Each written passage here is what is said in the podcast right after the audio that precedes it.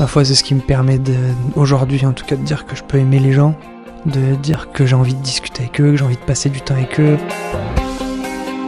Ma foi, c'est ce qui me fait me dépasser aussi, c'est mettre de côté les choses qui peuvent moins aller, euh, les remettre à Dieu et puis euh, avancer sur les choses qui me plaisent, des fois les choses difficiles, mais euh, qu'il faut avancer.